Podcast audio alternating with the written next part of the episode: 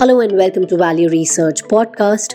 You're listening to First Page, a column written by Dhirendra Kumar.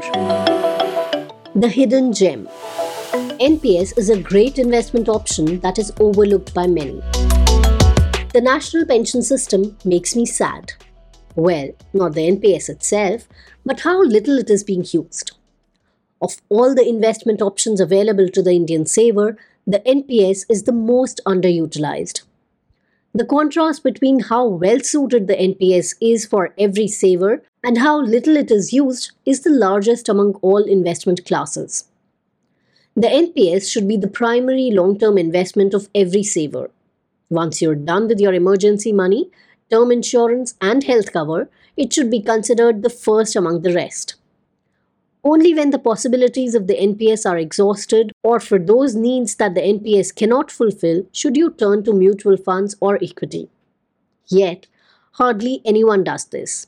If you ask a thousand mutual fund investors whether they use the NPS on a discretionary basis, meaning not counting those who have the NPS at their workplace, you may find one or two who do. All of us understand what the reason is. Investment products are not bought, they have to be sold. They are sold only if there's money in selling them. Not just any small amount of money, but money that can compete with that earned out of selling competitive products. The low cost and the simple nature of the NPS, which makes it such a great way of saving, is exactly what makes it unremunerative for businesses and individuals to promote. That's why Value Research has been so assiduously promoting the NPS right since the beginning. It's such a great product but no one else is interested in publicizing it. We cover the NPS in detail. We carry the NPS data just as thoroughly as we do mutual fund and stock data, and above all, the NPS is a first class member of our groundbreaking My Investments portfolio tracker.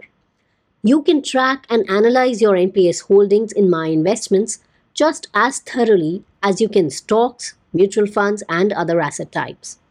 Originally, the NPS was not part of the subject area of value research. However, we have written about it and promoted it from when it was not even launched. We have always enthusiastically recommended it as one of the best possible options for retirement savings. To be clear, just as there is no money in selling the NPS, there is no money in promoting NPS and incorporating it into our website as we do. You don't need to subscribe to our paid products to learn about and track the NPS on our website. However, we feel that while our other products are our business, promoting the NPS is our dharma.